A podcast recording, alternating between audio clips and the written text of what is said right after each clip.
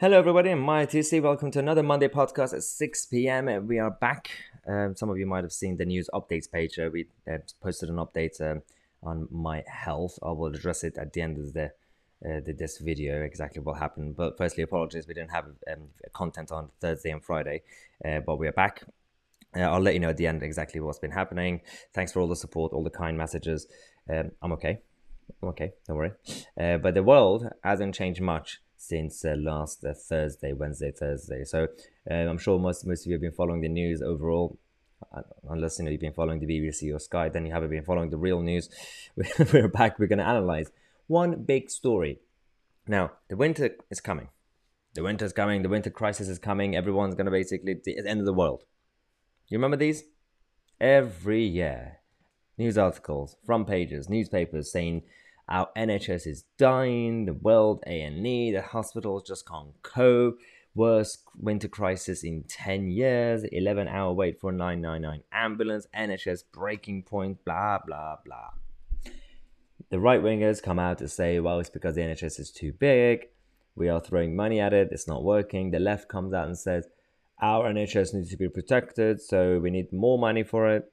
Then you got this new group, don't even know what to call them, the fearful group who say, well, the only way to save it is to stay at home. Just don't have appointments with doctors. Stay at home, protect the NHS. Three weeks. Longest three weeks of my life. In this video, I'm going to give you some data, some facts, some stats to help you with your judgment. And also, if you're in a pub talking to someone who's just frustrating, so you could actually give them these information. Now, the truth is that since the late 80s, and 90s and onwards, Blair especially accelerated it as well, and the others. There was this decision, this is thanks to the King's Fund, the NHS England data themselves. The number of hospital beds in England uh, were, have been halved over the past 30 years. And you might think, if you, you know, were to listen to this uh, on some sort of channel, mainstream media, or newspaper, instantly, how would you react? Oh, is it because we've been cutting the funding for the NHS? Or did they have to cut it because they didn't have money in those hospitals? No, that's a lie. We know the truth because we have it here.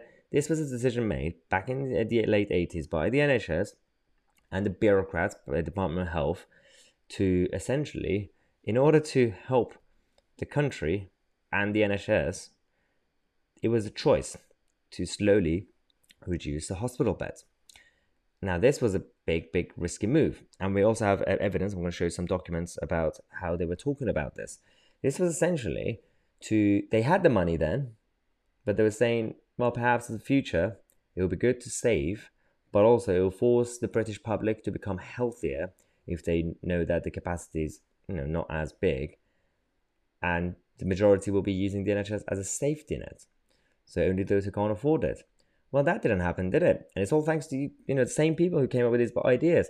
You make the NHS as a religion, as a logo and a brand so big, our NHS, that people think that even if you're middle class, even if you're like earning more than 50k, that you have to use the NHS.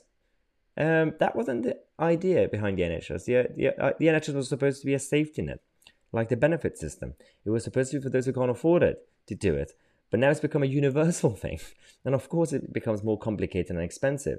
Now, NHS spending, this is the reality, since 79 onwards, has been uh, been increased every single year, year on year. It's been going up, uh, especially obviously since the 97. Blair went up massively. Same time, beds went down massively. So had nothing to do with cuts in that sense. Money was going up, real terms, obviously. There are a number of issues in terms of inflation and all the other costs of the government spending.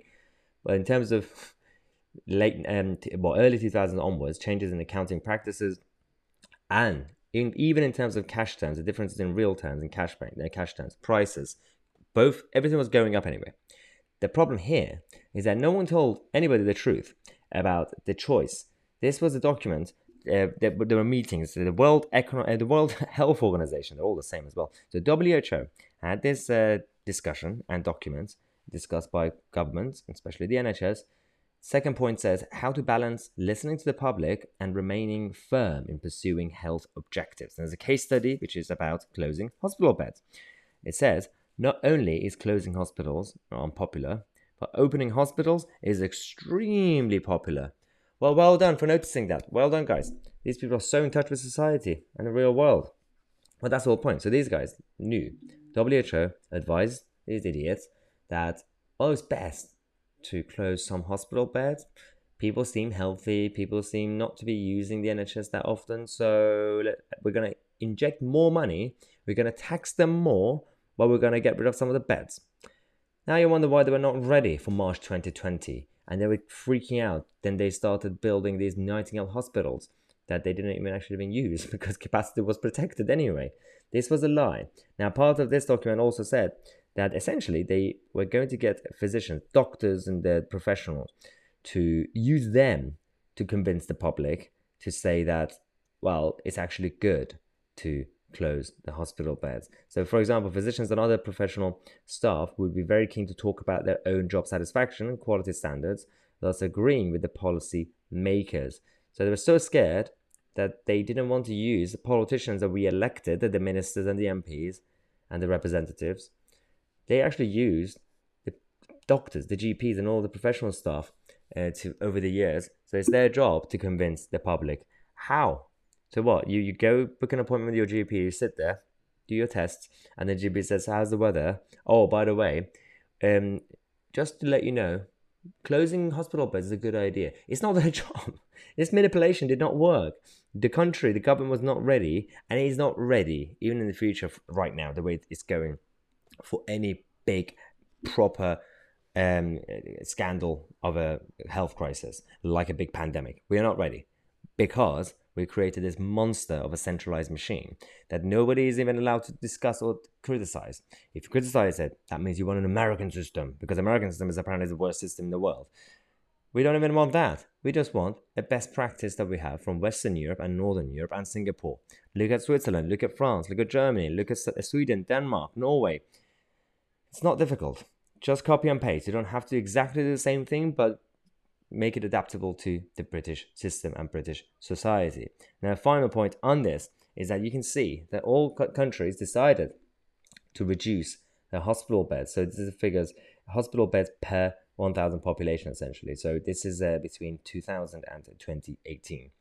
Now you can see Germany from Germany, Bulgaria, Austria to Iceland, Turkey, and the United Kingdom. United Kingdom is the far right on that um, graph, not far right and we are at the lowest. Well, one of the lowest in Sweden as well. Sweden, Denmark, and the UK in terms of uh, where we are now. But in terms of the the reduction, the pace, you can see, for example, Finland and Latvia are have had a massive reduction, and they didn't face the same uh, situation because their healthcare system is not completely centralized.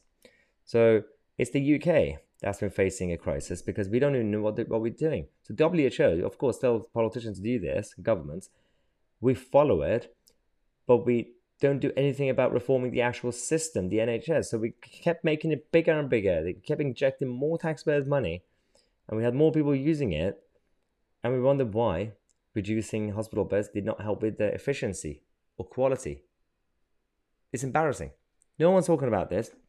No one's really challenging politicians on the mainstream media about this topic, but we're here. Again, I just wanted to make this um, a podcast today to uh, let you guys know about what's been happening. Feel free to obviously take screenshots of uh, what I put on the screen if you want to use that uh, in future discussions and debates in a pub or in a house party with your, uh, you know, remain a teenage uh, son or daughter who's in, at you know, university in London eating avocado and going to protest with Zara Sultana.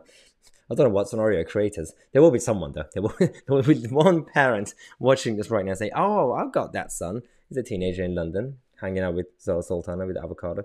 So I've been saying avocado a lot recently. I do love avocado myself. it's just a stereotype. They all love avocado hippies. So this is um, the podcast that we have. The, we have this issue where uh, I mentioned this um, on this quick uh, clip that uh, reaction on YouTube earlier today about the NHS in Scotland. So COP26 conference is happening. We got the climate change hippies coming, Bill Gates, Greta Thunberg, all the presidents, prime ministers, apart from China and Russia, and uh, they are going to be in Glasgow. And what did they do?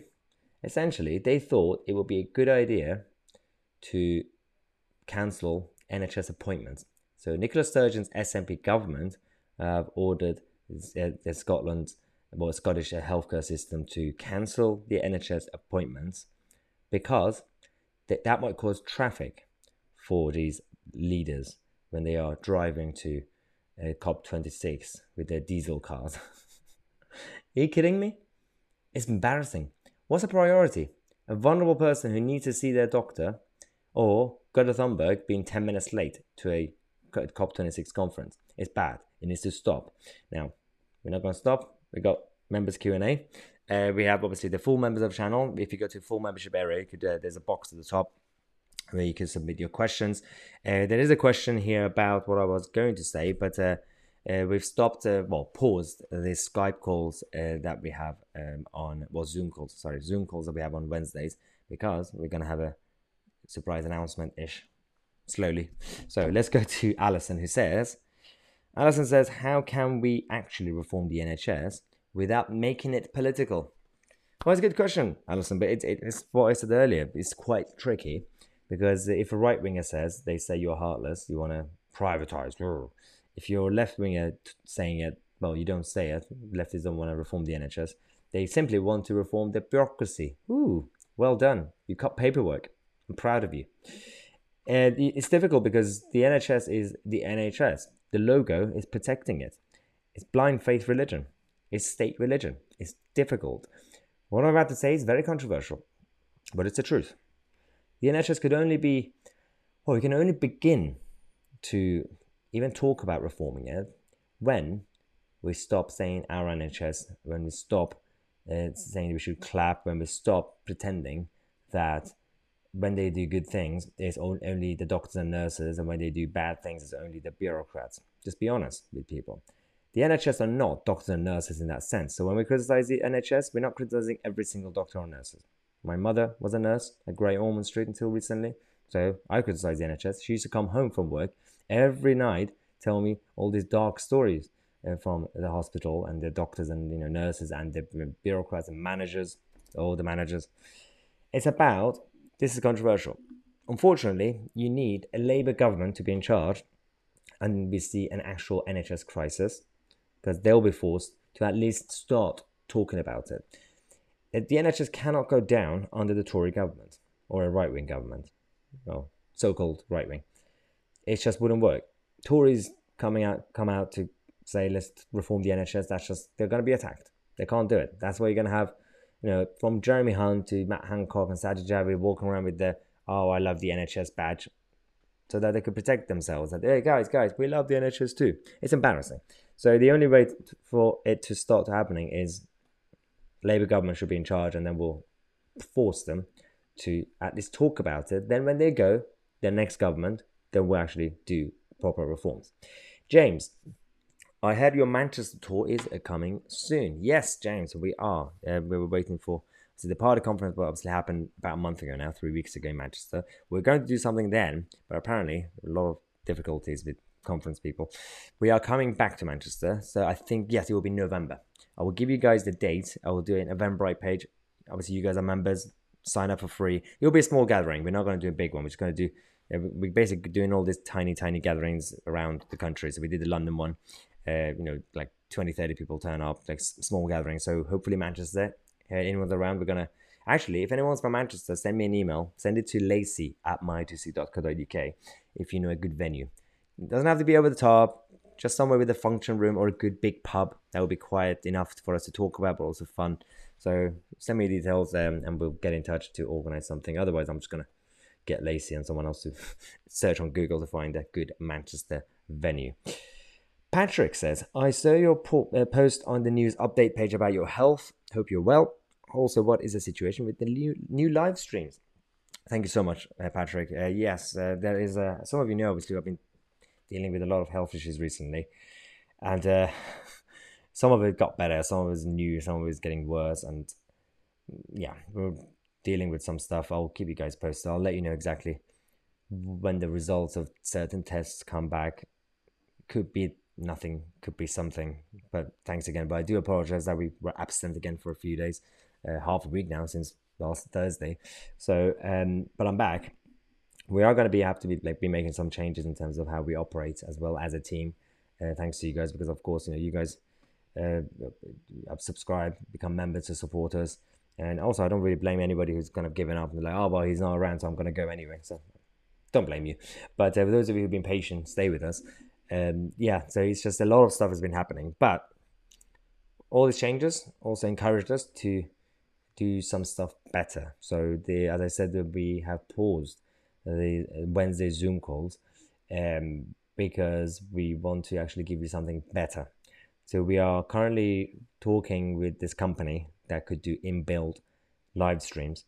Uh, so we're going to do weekly live streams with everybody, and then obviously, obviously the full members, you guys have come on, ask questions live, and then just kind of like the YouTube days essentially.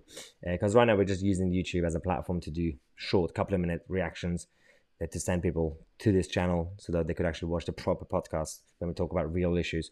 Uh, but the the live streams, we're talking with the company right now. Can't name them yet. It's a big company.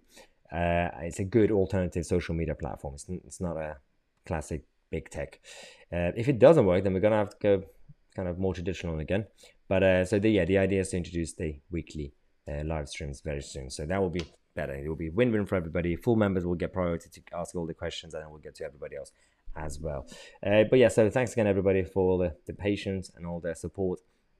Tomorrow we're gonna have, I think Tuesday, yeah, we're gonna have Daniel McElhenney uh, with the um, philosophy corner, and Wednesday we're gonna have the budget chancellor. So we're gonna have a reaction to the budget. We're gonna do the review with Peter uh, Barnes uh, on our weekly roundup, Westminster roundup. So it will be a special episode.